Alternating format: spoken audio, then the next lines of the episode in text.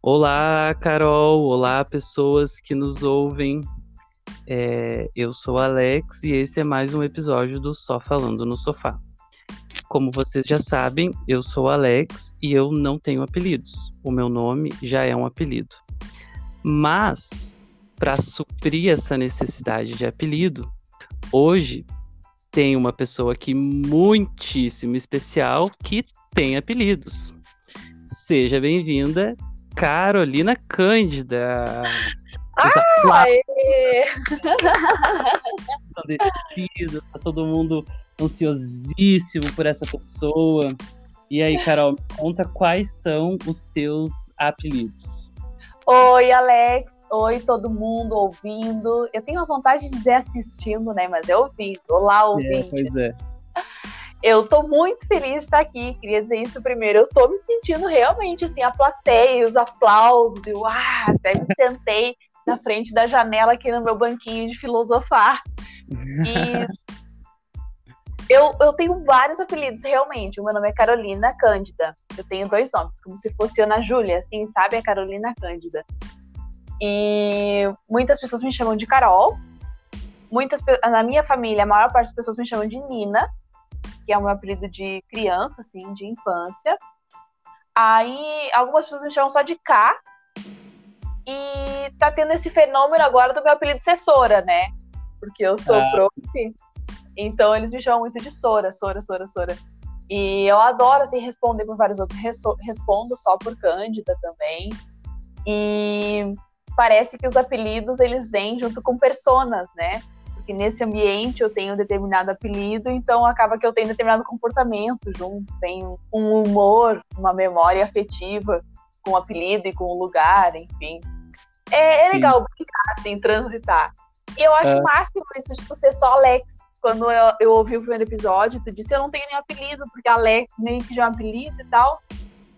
Eu fiquei pensando assim, pô, realmente o Alex é sempre o Alex. O Alex não tem muito trânsito, assim.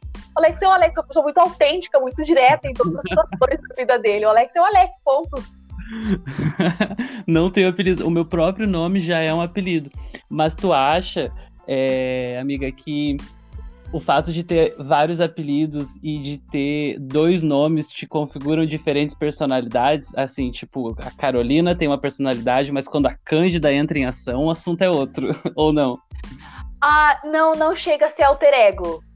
Uhum. Não é tão assim. Mas acaba que, tipo, às vezes a gente tem um nome, assim, de família, né? Tipo, me chamam de Nina na minha família. A gente não se comporta exatamente do mesmo jeito na família e no trabalho. Ou na família e na balada, né?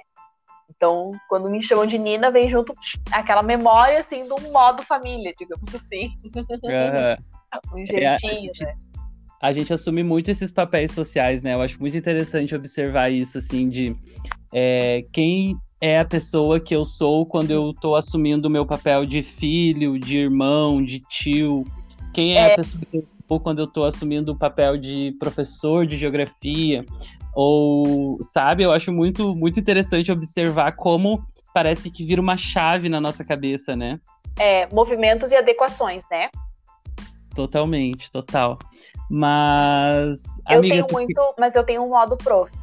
Isso. Eu tenho um modo prof, que é um jeito de andar, de botar a mão na cintura, é um tom de voz. Quando eu tô no modo prof, eu sinto assim, tá, feio.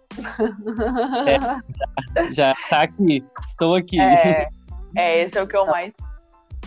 Mas eu acho que de certa forma isso é necessário, né? E isso acaba sendo até tão subjetivo. Porque, como tu falou, a gente não tem como agir da mesma forma nas mesmas situações. Não tem como a Carol Prof estar numa balada. Quer dizer, até tem, mas, assim, talvez a Carol Prof na balada não aproveite tanto quanto... Claro! Né? Uhum. E eu acho bom que a gente tá falando sobre isso. Vou pegar as rédeas da situação aqui, amigo. Peguei o microfone. Vamos lá. Porque a gente veio aqui hoje falar sobre o online, né? Sobre o digital. E a nossa persona online não é a nossa pessoa pessoal, né? Verdade. Total. A nossa presença online, assim, ela nos perde algumas coisas antes, assim, né? Eu acho que principalmente quando a gente tá num mundo que tudo é virtual, né? Tudo está disponível, assim.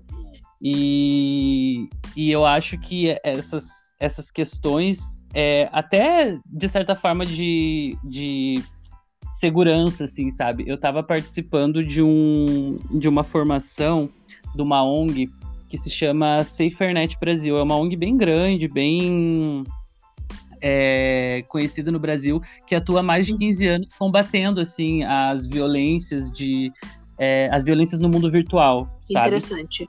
E necessário, né? É necessário. E aí uma das questões que eles estavam abordando nessa formação, assim, que se chama Cidadão Digital, é justamente essa nossa presença online, sabe? E como isso pode afetar a nossa vida mesmo, né? Como isso tudo hoje tá associado, assim, à possibilidade de tu conseguir ou não um emprego, ou a possibilidade de tu ser visto de uma forma, ter relacionamentos, ou até de tu ser visto de uma forma que às vezes não é o que tu quer, sabe? Porque esse mundo virtual, ele te dá uma interpretação própria, né? É que nem quando tu conversa por mensagem no WhatsApp, já aconteceu contigo? De, por exemplo, tu mandar uma mensagem e a pessoa compreender de uma forma totalmente outra, assim. Equivocada. Tu fica, nem foi isso que eu quis dizer, sabe? Sim, já me aconteceu. E aí, por isso, eu sou fã dos emojis e figurinhas. Porque daí eu acerto, eu dou uma ajustada na entonação da mensagem com as imagens, né?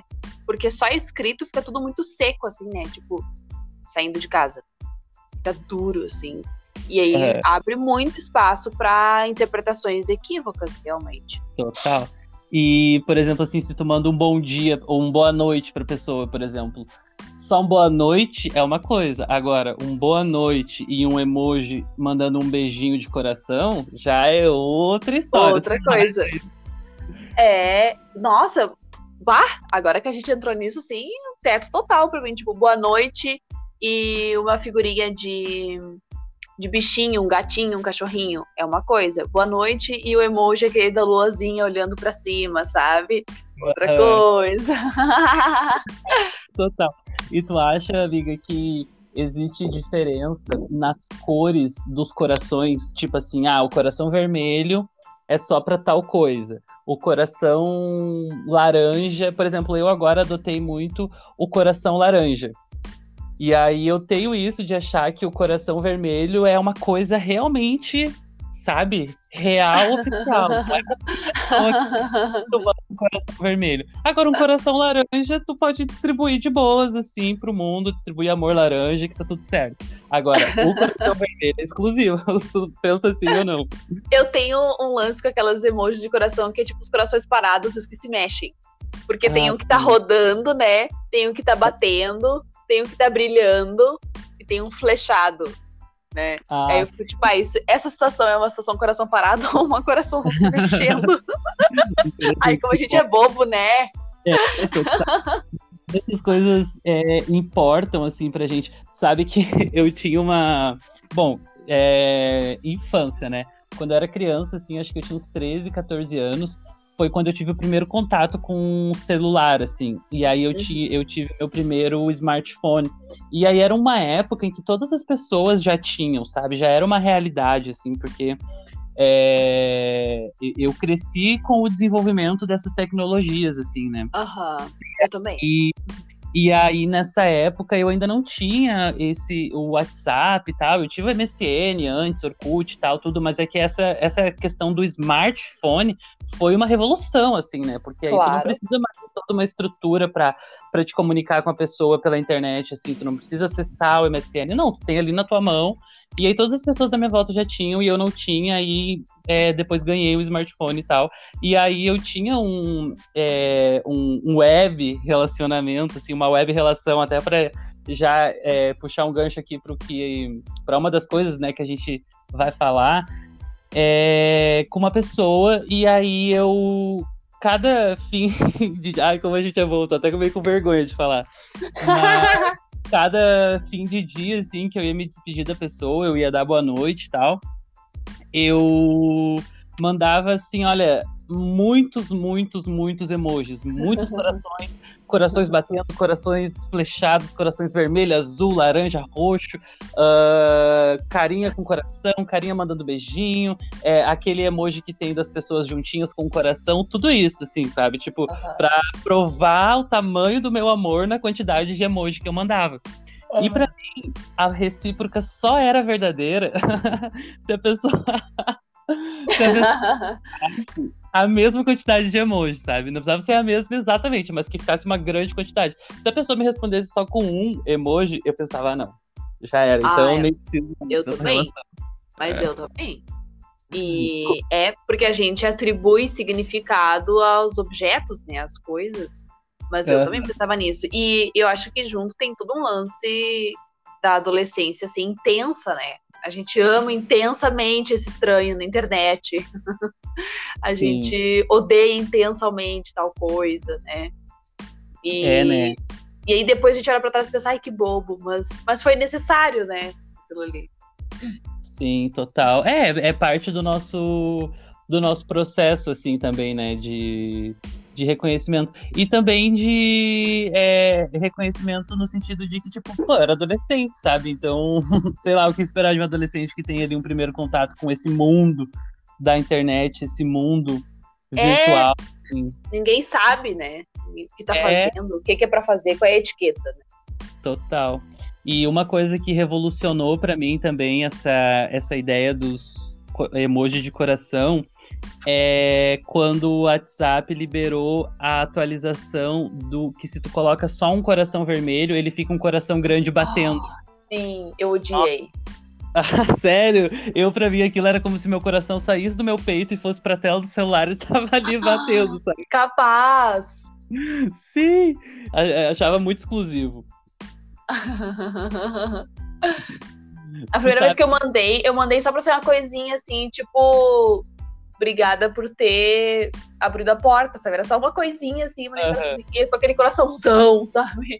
Eu me senti muito mal representada por aquele coraçãozão piscante ali, pulsante na tela da pessoa. Tipo, não, isso foi muito emocionado. É um coração bem emocionado, realmente. É bem isso mesmo. Mas... Essas coisas, assim, né, essas formas de se comunicar, porque isso acaba até tendo relação um pouco com a própria criptografia, assim, por exemplo, né, porque a criptografia nada mais é a criptografia antiga, quando ela surgiu, né, do que a substituição ali de algumas letras de uma frase por códigos que só a pessoa que entende do código vai conseguir compreender, né. Código Morse é um tipo de criptografia, amigo? É mais ou menos, assim, a criptografia está mais relacionada com o processo de tu mascarar uma mensagem, tá mais relacionado com a escrita mesmo, assim, sabe? De tu estabelecer códigos que só tu e a pessoa que te interessa irão saber, assim. Uhum. O código Morse tá mais uma relação de comunicação, assim, através de códigos. Mas a gente estabelece com as pessoas, assim, nessas relações... uma forma de comunicar que às vezes só a pessoa entende, assim, né? Por exemplo, não sei se já te aconteceu de tu tá, sei lá, iniciando ou já num relacionamento com alguém e tu conseguir catar se a pessoa tá de boas ou se ela não tá muito de boas com base nos emojis que ela manda ou na ausência deles. Na ausência, na falta de assunto, já é bem nítido, assim, quando a pessoa tem uma frequência no diálogo, quando ela fala bastante e aí ela tipo, para de falar, assim, e aí tu... a pessoa sempre te manda, sei lá, 3 ou 4 emojis, e aí naquele dia ela não te mandou nenhum, tu já não fica tipo, opa, peraí. Já tem vontade de ligar pra pessoa, né? O que aconteceu? Cadê o meu emoji que tava aqui? Eu quero esse emoji, senão eu não vou conseguir dormir de noite. É muito louco isso, né? É uma comunicação, assim, uma forma de se comunicar que a gente estabeleceu e que vai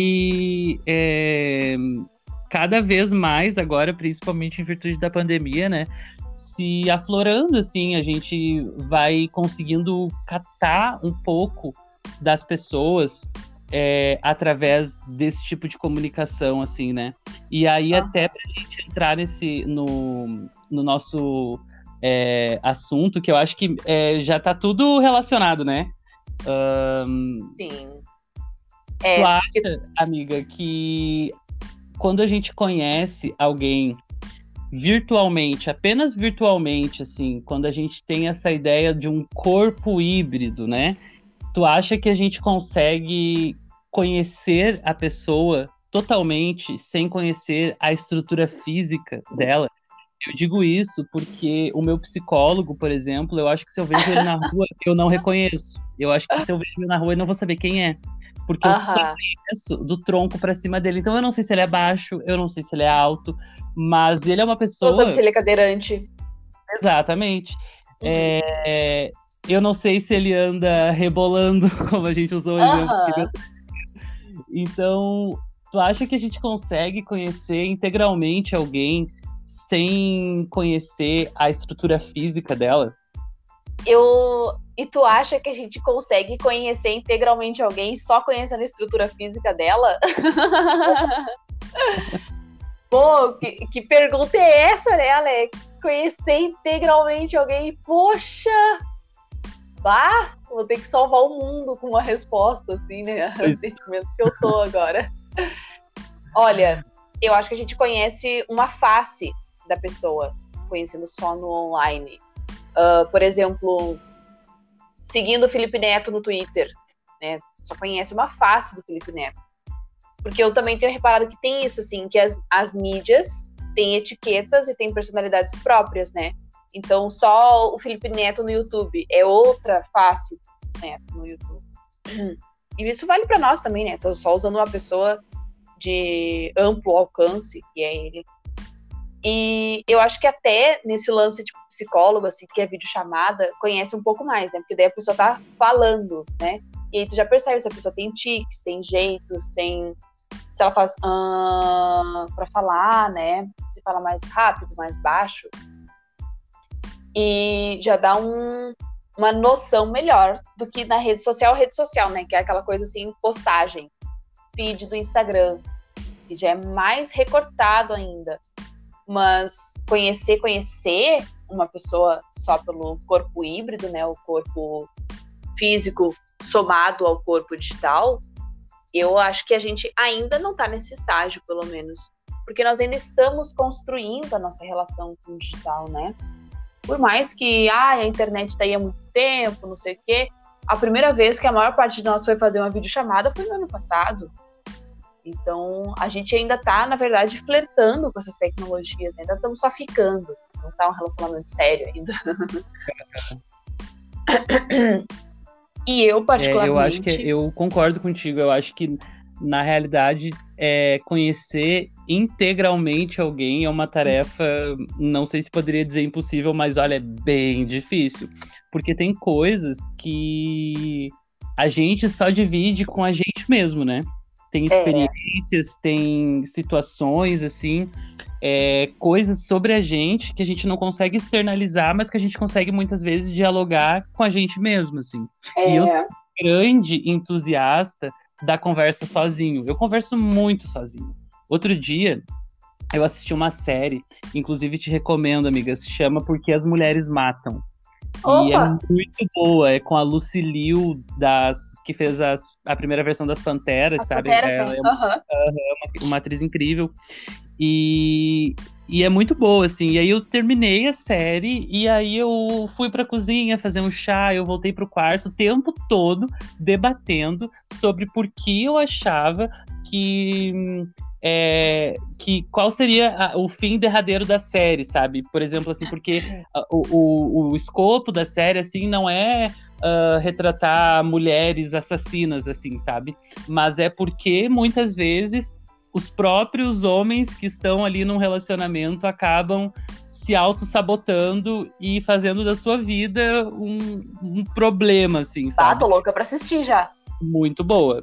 E aí eu tava assim, tendo um amplo debate comigo mesmo. Então eu gosto muito de conversar comigo mesmo. E talvez fosse uma conversa, assim, que eu não teria num grupo, assim, talvez tivesse, mas talvez não. E aí eu tava, semana passada eu comecei a ler um livro que é muito bom, que se chama O Dilema do Porco Espinho, Como Encarar a Solidão, do Leandro Karnal, que ele lançou no ano passado, no meio da pandemia e tal. E ele trabalha a partir de um dilema do Schopenhauer, até deixa eu pegar aqui, com certeza se é do Schopenhauer, para não tá falando besteira, é do Schopenhauer mesmo. E aí o Schopenhauer, né, ele tem esse dilema, assim, do porco espinho, que é o seguinte, que nós, seres humanos, somos como porcos espinhos, assim. A gente precisa do calor de outro ser humano, no nosso caso, só que a gente tem tantas questões na nossa vida que às vezes acabam soando como espinhos na nossa pele, que fazem com que a gente ou não deixe ou não consiga se aproximar de outras pessoas. Uhum. E às vezes a única saída é a solidão, e a solidão não é um problema. Então, e aí tem uma parte do livro que o Leandro Karnal fala que o ser fundamentalmente só, se tu reparar, ele dialoga muito sozinho.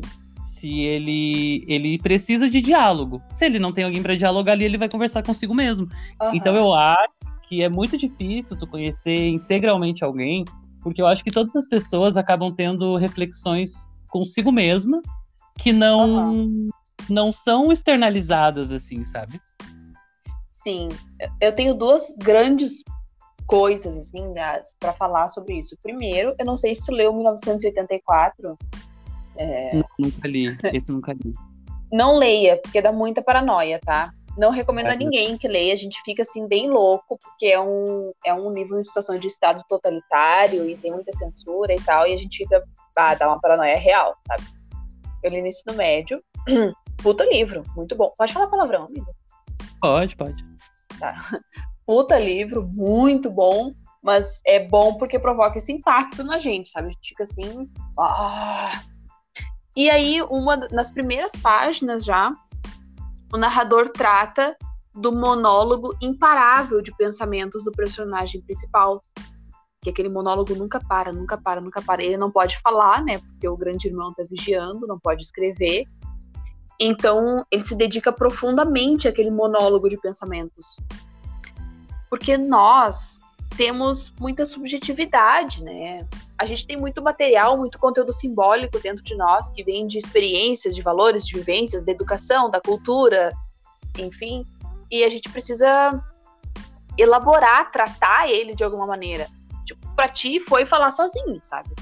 Eu sou uma pessoa muito dançante. Todo dia de manhã, antes de sair pro trabalho, eu danço um pouquinho, sabe? E é a maneira que eu converso comigo mesma, assim, eu fico... sei lá, hoje eu tô afim mais de me torcer, hoje eu tô afim mais de me balançar, hoje eu quero mais rebolar, depende, hoje eu quero sarandear um pouquinho, né? Vem o nosso humor e vem aí o assunto, digamos assim. Para algumas pessoas é jogar games, né? Eu particularmente não me sinto muito libertada com isso. E aí torcer e gritar e blá blá. E de um jeito ou de outro isso vai precisar ser da gente com a gente mesmo. É importante o diálogo, o outro, mas tem coisas que, na minha opinião, a gente só resolve com a gente mesmo, né? No diálogo interno, seja lá por qual ferramenta, por qual meio. E aí, outra coisa pra mim, é que eu sinto que eu não me dou a conhecer integralmente no meu corpo híbrido, de físico e digital. Eu sinto que eu não consigo me expressar tão bem no digital. Porque, por exemplo, apresentar trabalho... Eu sempre apresentei trabalho em pé. Para mim, ficar em pé é muito importante para eu apresentar o trabalho plenamente, assim, para eu sentir, esgotei isso aqui, dei conta, sabe? E agora a gente apresenta trabalho sentado numa videochamada, né? Porque é meio esquisito tu ficar em pé na videochamada, já aparece a lâmpada, fica ofuscando as pessoas, ou tu não tem tanto espaço, tá ali na cozinha, ou alguma coisa assim. E aí eu penso que, tipo, não me sinto totalmente contemplada por esse trabalho que eu mesma montei, eu mesma fiz, eu mesma apresentei. Eu sinto falta do meu corpo estar vivo, realmente. E aí, para relações mais tete a tete, assim, então nem se fala, porque eu sou muito conectada ao meu corpo. Eu já não acredito mais na dicotomia corpo-mente, né? Eu não sei aonde que isso tá pra ti, mas é um fato, né? Que não existe separação corpo e mente, mas muitas pessoas ainda se sentem muito um cérebro pilotando um corpo, né? E eu já não me sinto assim. E por isso eu tenho dificuldade de me sentir completamente à vontade através do online. Porque eu não tenho perna, sabe? Eu fico sem as minhas pernas. Ou eu fico gesticulando, tipo, aqui eu tô falando e tô gesticulando a valer, assim, um monte. Uhum. Não, a gente não tá conseguindo se ver, né? Tem que imaginar que eu tô gesticulando. Total. E tu sabe que isso me afeta, essa mudança tão dura, né? Esse nosso início de relacionamento com um meio virtual que foi induzido, não foi algo natural, assim, é como se fosse um casamento planejado, né? Tá. Me causou um teto, assim, muito grande, sabe? Porque eu também tenho essa coisa de gesticular muito, muito, muito, muito. E aí, e acaba sendo uma coisa natural, assim, um impulso, e como tu falou, é nossa mente, o nosso corpo sendo o mesmo e vivendo ali, né? E esses dias eu tava gravando umas videoaulas e eu percebi que quanto mais eu me movia na videoaula, mais aumentava a possibilidade daquela minha gravação travar e ficar com um delay da meu corpo e da minha voz, porque eu tava gravando, não era ao vivo, né? Então, assim, eu tive que me controlar o tempo todo pra ficar com as mãos paradas, pra não gesticular muito, porque se eu gesticulasse, a imagem poderia travar mais, a imagem poderia acontecer uma série de situações que poderiam ser muito desagradáveis ali pro meu trabalho, né? Então, eu tive que controlar muito esse meu impulso de não mover as mãos, de não tentar me apropriar do espaço. E aí, no contexto de aulas online, por exemplo, aulas simultâneas, né, ao vivo ali, entra muito para mim isso que tu falou da necessidade. Às vezes a gente fica se coçando na cadeira, assim, para levantar, né? Mas aí, levantar e tu vai fazer o quê, sabe? Não tem um quadro ali para tu riscar. Levantar de fone, sabe? Levantar de fone também é estranho. Vai derrubar toda a estrutura ali que tu planejou, sabe? E às vezes me dá esses impulsos, assim, de querer levantar, de querer andar pelo espaço, porque é uma coisa que a sala de aula nos proporciona, assim, né? De tu ir para um lado, ir para o outro, ir para o fundo, voltar, de tu, sabe, dialogar com os estudantes, não só com a tua voz, mas com o teu corpo. Porque o corpo fala, né? O nosso corpo imprime muito a mensagem que a gente está querendo falar. Eu lembro que eu tive um professor no ensino médio de sociologia que ele era muito legal, ele ainda é, né? E ele adotava umas metodologias muito, muito interessantes, assim, para ensinar sociologia. E aí, uma vez ele estava dando uma aula sobre antropocentrismo. E aí ele disse assim, olha só, agora eu vou fazer uma coisa que vocês nunca mais vão esquecer. E sempre que vocês palavra antropocentrismo, vocês vão lembrar disso. E aí ele pegou uma cadeira, ele subiu em cima da cadeira, abriu os braços e disse assim, antropocentrismo, o ser humano no centro de tudo.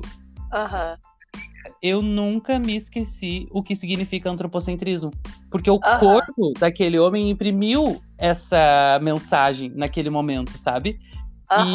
E fixou o conteúdo que sempre que eu penso em antropocentrismo, realmente eu lembro dele subindo nessa cadeira e abrindo os braços e falando a definição do conceito, né?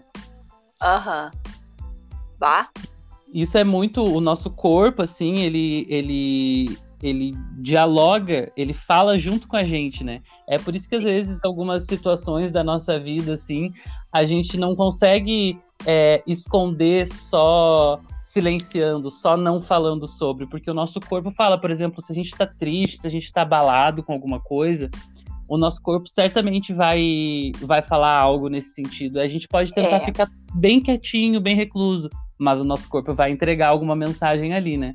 E eu acho que pro outro e pra gente mesmo, né? O corpo dá avisos pra nós mesmos, com certeza.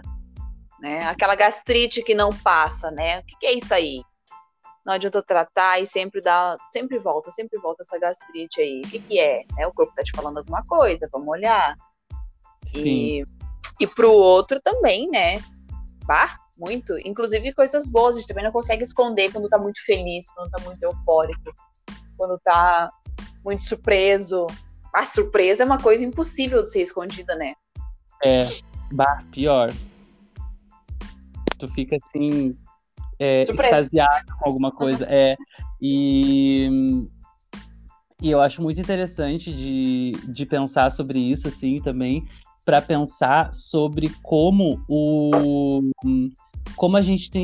nosso corpo tem sido afetado por essa reconfiguração do espaço, assim, né? Esse fato.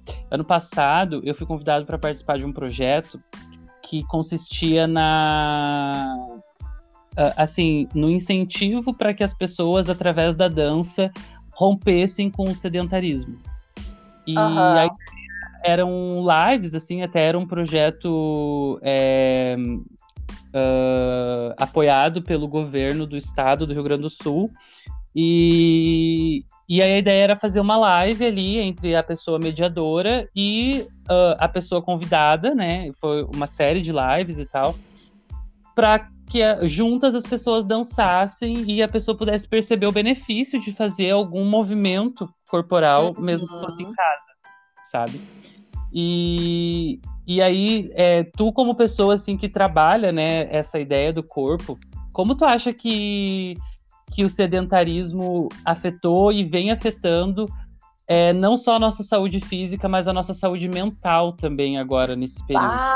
Eu sou uma pregadora do exercício físico, né? Toda vez que eu tenho oportunidade, eu prego a palavra do exercício físico, dou meu testemunho. E eu não contei para as pessoas, né? Mas eu sou graduada em dança, eu danço já desde bem pequena, então o movimento, para mim, é muito conectado à minha identidade. O movimento em geral, especialmente o movimento dança, né? E a gente pensa, nesse momento pandemia, assim, mas faz alguma coisa, mesmo que seja em casa. E bom mesmo seria que a gente conseguisse pensar o contrário, faz alguma coisa, especialmente em casa. Porque nós estamos muito em casa. Então, liga ali um sambinha, dá uma sambadinha no banheiro antes de ir pro banho. Pronto, já acordei o corpo hoje, sabe? Dá uma espreguiçadona de manhã, assim, acorda a coluna vertebral. Já acordei o corpo hoje. Porque a gente tá entrando por uma coisa de o corpo ir morrendo e a cabeça tá viva, né?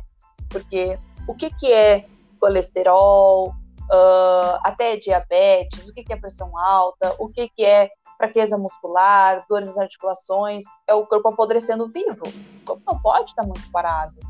Ele tem que estar se movimentando, tem que oxigenar, tem que circular o sangue, tem que levantar os batimentos cardíacos, né? Tem que ter vigor realmente físico. Mesmo que não seja para virar atleta ou trabalhar com alta performance, ou ficar saradíssimo, mas pelo menos 3 minutos ali no dia de respirar um pouco mais forte é bom que a gente tenha. A OMS recomenda, na verdade, no mínimo 11 minutos de exercício físico por dia, que já aumenta a expectativa de vida das pessoas. E olha só, 11 minutos. A gente passa muito mais tempo que isso scrollando em Facebook. 11 minutos. Põe ali uma musiquinha e dança 11 minutos na sala, sabe? Caminha um pouquinho dentro de casa, pra frente, pra trás, pra frente, pra trás, pra frente, pra trás. 11 minutos. A gente tem esse tempo pra dar, pra nós mesmos. E especialmente pensa nisso. Eu me exercito porque eu amo o meu corpo e faço o melhor para ele. Da mesma forma que a gente limpa a casa, faz faxina, porque ama a nossa casa e não porque odeia ela. Porque o nosso corpo é a nossa casa, né?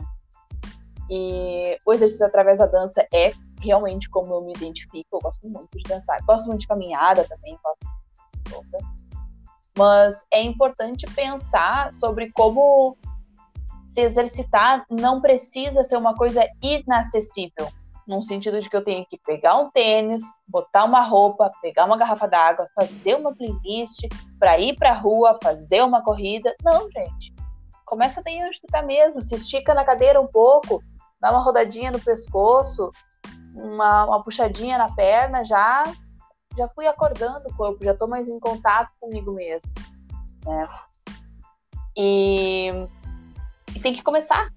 Porque a gente tem uma impressão muito falsa de que medicamento é remédio, né? E, por exemplo, depressão, a epidemia, né, que a gente tem de depressão, de ansiedade. O que nós imaginamos?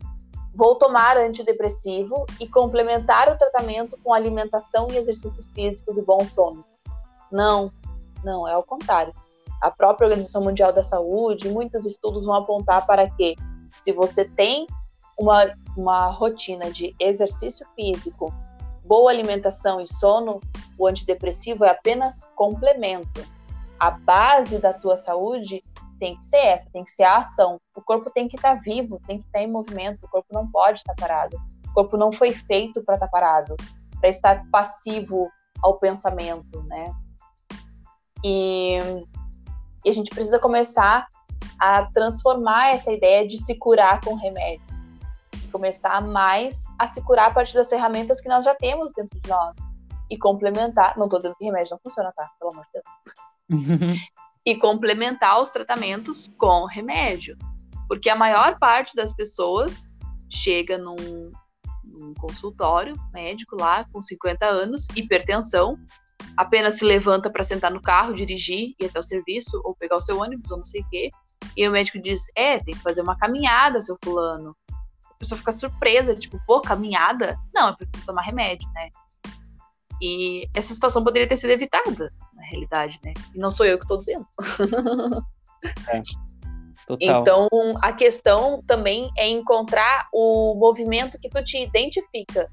Se é caminhar, se é correr, se é pular corda, se é yoga, se é dançar na sala, se é fazer aquelas danças mais guiadas, assim, tipo fit dance, tipo zumba, tipo do Daniel Savoia, né? Tem muita coisa no YouTube, é só seguir, tem muita aula de tudo quanto é coisa.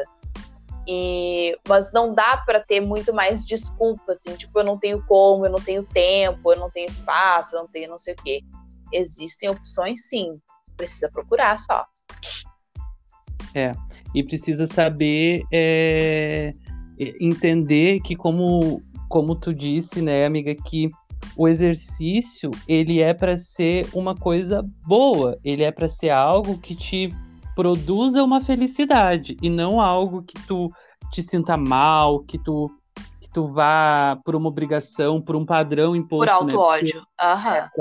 Assim, eu odeio meu corpo, então eu preciso fazer alguma coisa para que ele se altere, e aí através disso eu vou buscar, sei lá, vou me obrigar a estar numa academia, por exemplo. Eu, pessoalmente, detesto academia, sabe? Eu não me sinto bem, não me sinto acolhido, sei lá, eu acho que o clima todo não é muito gostoso, assim, e aí não faz com que eu consiga me entregar para aquilo. E eu não quero me obrigar a estar num espaço em que eu não me sinto bem, sabe?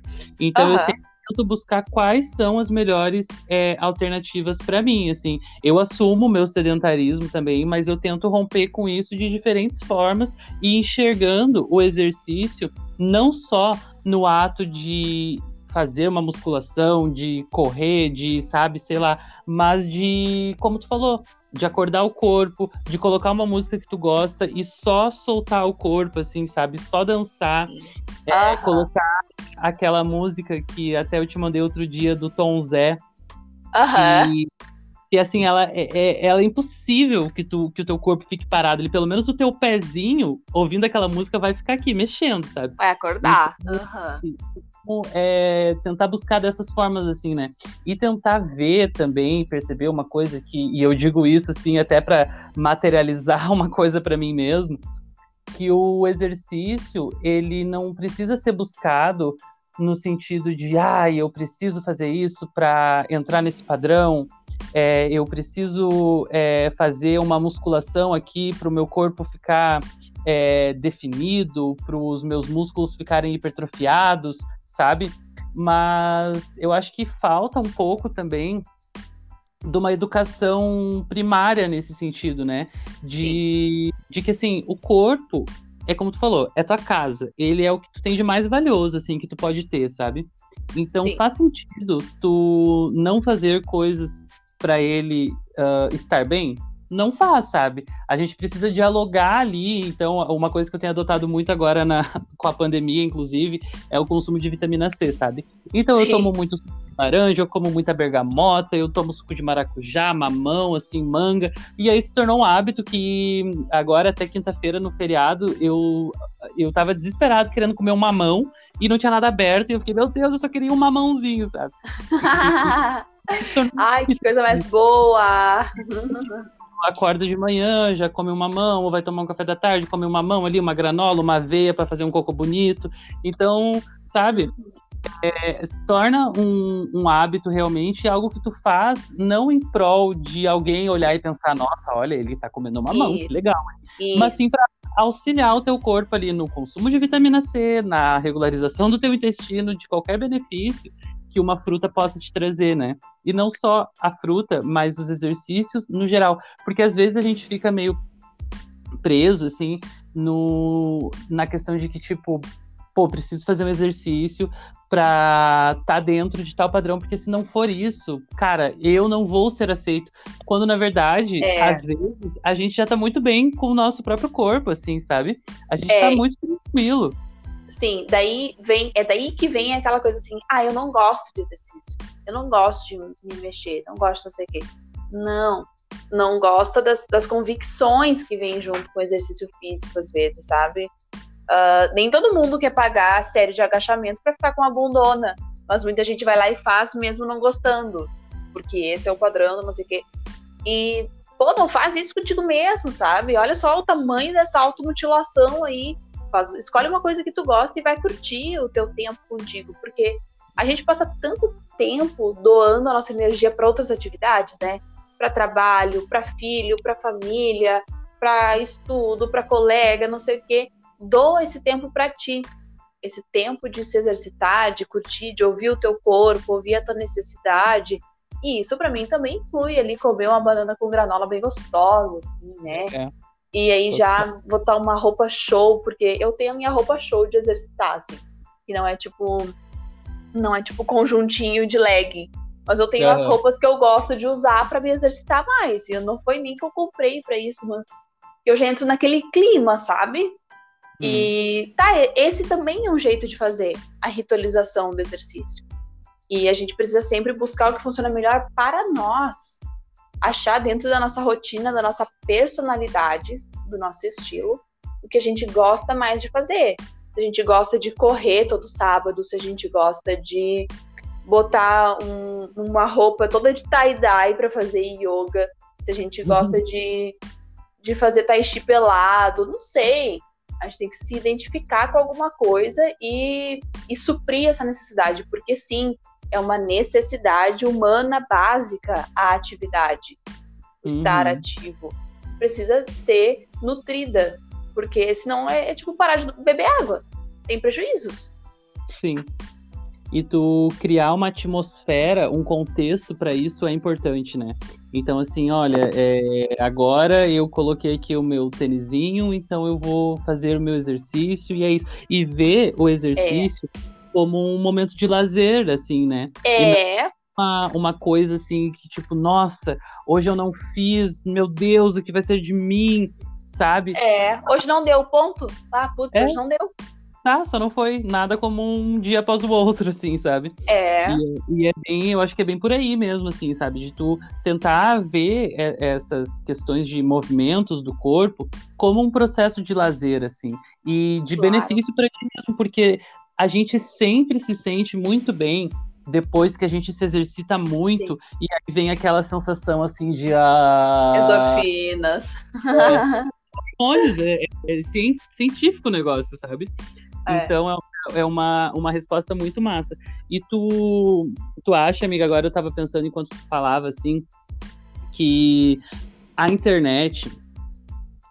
pessoalmente, me gera vários, agora para usar a palavra da moda, gatilhos. Por exemplo, assim, eu sigo vários perfis de professores, assim, que desenvolvem um trabalho parecido com o meu e tal, até para me gerar inspiração, assim. E aí eu fui ver a publicação de um professor e ele tava expondo lá o tanto de livros que ele leu no ano de 2020. E aí eu fiquei pensando, meu Deus, mas essa pessoa é uma máquina. Esse cara pega um livro e debulha em 2 horas, o que é isso? Esse cara não tem vida, esse cara não, sei lá, não faz um arroz para ter que ter tanto tempo para ler, sabe? Talvez não. Talvez não. E aí eu fiquei pensando, e aí eu comecei a pensar, tipo, nossa, mas eu não li tanto quanto esse cara. Será que o meu valor é menor do que o dele? Ou será que eu estou empregando o meu tempo de uma forma errada? Ou será que eu deveria me dedicar mais à leitura? Ou será que, sabe? E aí quando a gente vê algumas pessoas na internet que produzem conteúdo sobre exercício, e às vezes produzem de uma forma muito errada, né? Tipo de... Irresponsável. Irresponsável, total. Essa é a palavra, irresponsável. E tu não acha que isso afeta, assim, a nossa capacidade e a nossa vontade mesmo, assim, de fazer um exercício? Até de porque... se conectar com aquilo ali, claro. E às vezes a gente vê uma pessoa, por exemplo, eu quero ter o corpo igual dessa pessoa. E a gente acha que, beleza, eu fiz aqui um agachamento amanhã, hoje e amanhã, Graciane Barbosa vem aí, sabe? Eu acho pessoalmente que o mundo virtual ele gera esses gatilhos na gente, assim, sabe? De se sentir inferior àquela pessoa, porque muitas vezes a pessoa não expõe a trajetória, ela só expõe o resultado. Então, assim, ela não... Esse professor, por exemplo, que fez essa publicação sobre o tanto de livros que ele leu no ano de 2020, provavelmente ele não expôs como que ele organizou isso, sabe, como essas leituras surgiram para ele, como se ele teve acesso a esses livros, ou se ele pegou emprestado, se ele comprou, se ele leu pela internet, sabe? Ele não expôs o processo árduo que deve ter sido de ler tanto no ano, assim, sabe? E aí a gente vê aquele resultado e pensa assim, nossa, meu Deus... Então eu vou começar agora aqui, me fechar no meu quarto, me entulhar de livro e vou fazer tudo que eu ler, assim, a cada 5 segundos. E aí a gente perde a qualidade do negócio, né? E claro. Tu vê dessa forma, assim, tu acha que esses gatilhos irresponsáveis que a internet e o mundo virtual geram na gente é um problema também para nossa falta de conexão com as atividades físicas? Eu tenho certeza, né? Aí vem várias questões. Primeiro de tudo, o recorte, né? Expôs só uma parte e só uma face, só o que gostou mais, o que achou melhor, ou sei lá qual foi o critério também da exposição, né? E outra questão, comparação, né? Por que a gente se compara tanto? Poxa vida, eu tenho muito essa noia também, tipo, eu não tô trabalhando tanto quanto ela, eu não tô fazendo tantos eventos quanto ela. E acontece com os feitos em geral, né? E com o exercício também. E aí o exercício vem junto todo o lance de remeter ao padrão. Então quem tá muito dentro do padrão, que são pouquíssimas pessoas, expõe muito. E quem tá mais fora do padrão, expõe nada ou muito pouco, né? Porque não acha que tem a ver, não se sente contemplado, não acha que merece, não acha que enfim... Todos os problemas que vêm com estar fora do padrão, né? Então, todas as outras milhões e milhões de pessoas que estão fora do padrão não se veem representadas. Eu não queria falar de representatividade, mas falei, né? Não se veem representadas, não se identificam. Então, tipo, se esse clube não é pra eu entrar, eu nem vou, né? Não vou nem entrar na fila. E... isso é muito problemático. O problema não é daí o exercício, né? O que se faz com ele, realmente. Os modos de divulgação, os valores, os princípios que estão incutidos nele, muitas vezes. Tipo, eu não acredito em se exercitar para emagrecer. Eu acredito em se exercitar para ficar bem. E aí, se no processo de emagrecer, ok. Isso pode ser uma perda ou pode ser um ganho para algumas pessoas, né? Cada um que vai saber. Só que a gente ainda tá vendo muito esse lance de ser ativo para ficar mais gostosa, pegar mais homem, né? Fazer exercício para emagrecer, para salvar o casamento. Tem muito uma coisa assim que tu não tá se exercitando para ti mesma. Tá se exercitando pro olhar do outro, pro julgamento do outro, pra validação do outro. E... exercício, qualquer atividade só é boa quando a gente faz pra gente mesmo. A gente só ama o nosso trabalho quando a gente está ali porque quer, porque escolheu, porque se sente contemplado, mesmo com os problemas, com os estresses, a gente consegue ir em frente, senão é uma autoviolência, né? E o nosso estudo da mesma maneira, as nossas amizades, os nossos relacionamentos, a gente tem que fazer por nós mesmos, a gente só pode fazer a nossa parte, né? E jogar essa responsabilidade pro outro, assim, de fazer exercício pro outro achar bom, não pode funcionar. E aí, a rede social, por ser ainda mais... Porque, como a gente estava falando lá no início, né? Cada situação, a gente tem um jeito, tem uma persona, né? Tem um lado. E esse lado fica muito, muito mais um ladinho na rede social, né? Então, o prejuízo aumentou bastante nesse sentido. Como é que se reverte isso? Procure pessoas que tenham o seu corpo, né? Corpo parecido com o teu. Eu, por exemplo, eu não sou muito saradona, eu sou só bem magrinha, assim. Então, ver uma pessoa que não é aquele tipo Graciane, né? Aquele tipo cavalona, como o pessoal fala, faz eu me sentir melhor do que assistir uma fortuna se exercitando, né? E porque sim, eu me comparo, eu me sinto mal. Ou se você é mais gordinha, ou se você tem um corpo negro, ou se é um corpo trans. É importante procurar pessoas como nós fazendo coisas, porque a gente vê e fica assim, né? Pô, sou capaz. É pra mim também. Tem lugar pra mim. Eu também posso, eu também mereço. E procurar deixar um pouco mais de lado essas pessoas que estão ali tão no olho do furacão do algoritmo, né? Porque a gente sabe que o algoritmo também impulsiona muito elas. Pior. Bah, totalmente. Eu tô aqui infinitamente reflexivo. Mas eu concordo muito, eu acho que é isso, assim, e eu acho que quando a gente tem a possibilidade de passar essa mensagem, assim, sabe, de falar isso para outras pessoas, a gente deve fazer, porque senão a gente vê muitas vezes uma pessoa tomando atitudes muito drásticas e só promovendo um autossabote no próprio corpo, que às vezes é um autossabote físico, assim, sabe? Não, claro. Não é só mental. Então, sei lá, a pessoa acredita que se ela tomar tal medicamento, ela vai emagrecer. Né? E aí ela vai lá, toma, não vê resultado, ela toma mais. E quando, na verdade, a mente, o corpo dela ali tá tão problemático que eles não estão trabalhando juntos, sabe? A mente tá pensando uma coisa, o corpo tá manifestando outra, e cadê a conexão disso tudo, né? Uhum. Então, eu acho muito, muito tenso, assim, quando a gente... quando falta essa educação, né? Aí, mais uma vez, a importância da educação que a gente tanto fala, né?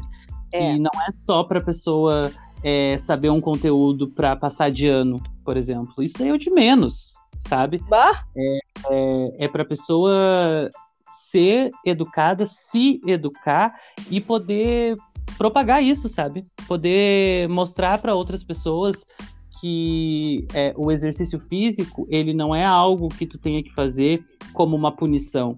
Tipo, a cultura não é algo que tu tenha que fazer como uma punição, e sim uma coisa que brote em ti, assim, sabe? Que desenvolva, que seja um sentimento natural. Natural, exatamente isso. É bem por aí mesmo, amiga.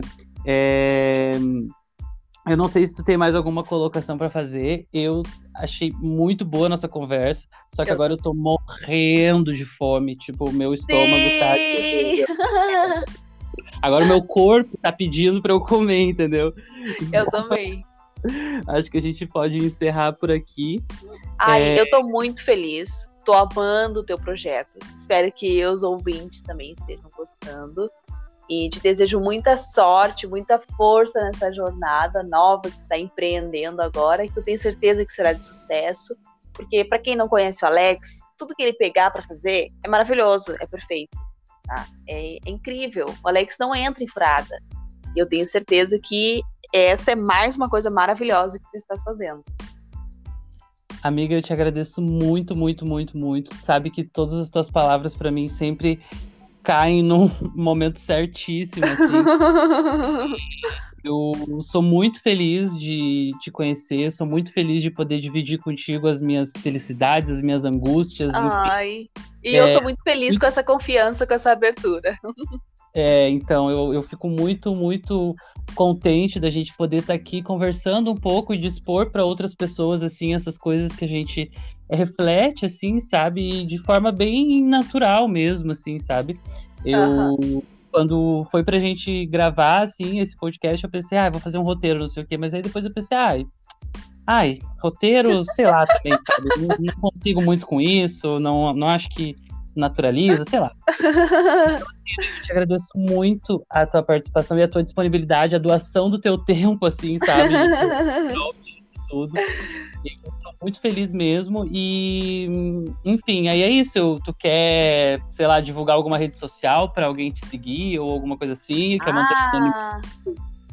Quem quiser me seguir no Instagram, @candida_carol. É eu lá na minha vida, falando das minhas coisas de prof, a minha vida pessoal. E não é um Instagram tão profissional assim, mas dá pra saber um pouco da minha rotina de trabalho. E agradecer muito, muito, muito a confiança, a disponibilidade também de ficar me ouvindo aqui, né? De receber o meu tempo que eu te doei. E tô muito afim de ver o que vai dar, assim. Quem quiser nos comentar, nos dar retornos, pode ser de repente lá no Instagram, pode ser no Instagram do profgeo_alex. E bora conversar, bora estabelecer diálogos. A gente tá precisando de conversas sensíveis, de conversas sinceras nesse momento tão duro do mundo, né? É verdade. Eu gosto muito do teu... Não sei como é que chama o status no WhatsApp, que é assim, qualquer coisa chama. Por aí. Assim. A gente vai fazer uma publicação lá no Instagram. Me sigam também no @profgeo_alex. E... comentem lá o que vocês acharam, se chegaram até aqui, tragam questões, angústias pra gente tentar debulhar juntos, assim, porque eu acho que juntos a gente fica mais forte e vai de uma forma mais gostosinha, assim, né? Amiga, então é isso, muito, muito obrigado, te desejo uma ótima semana, uma ótima tarde. Almoço, e a gente vai se falando, tá bem? Tá bem, beijão. Beijo.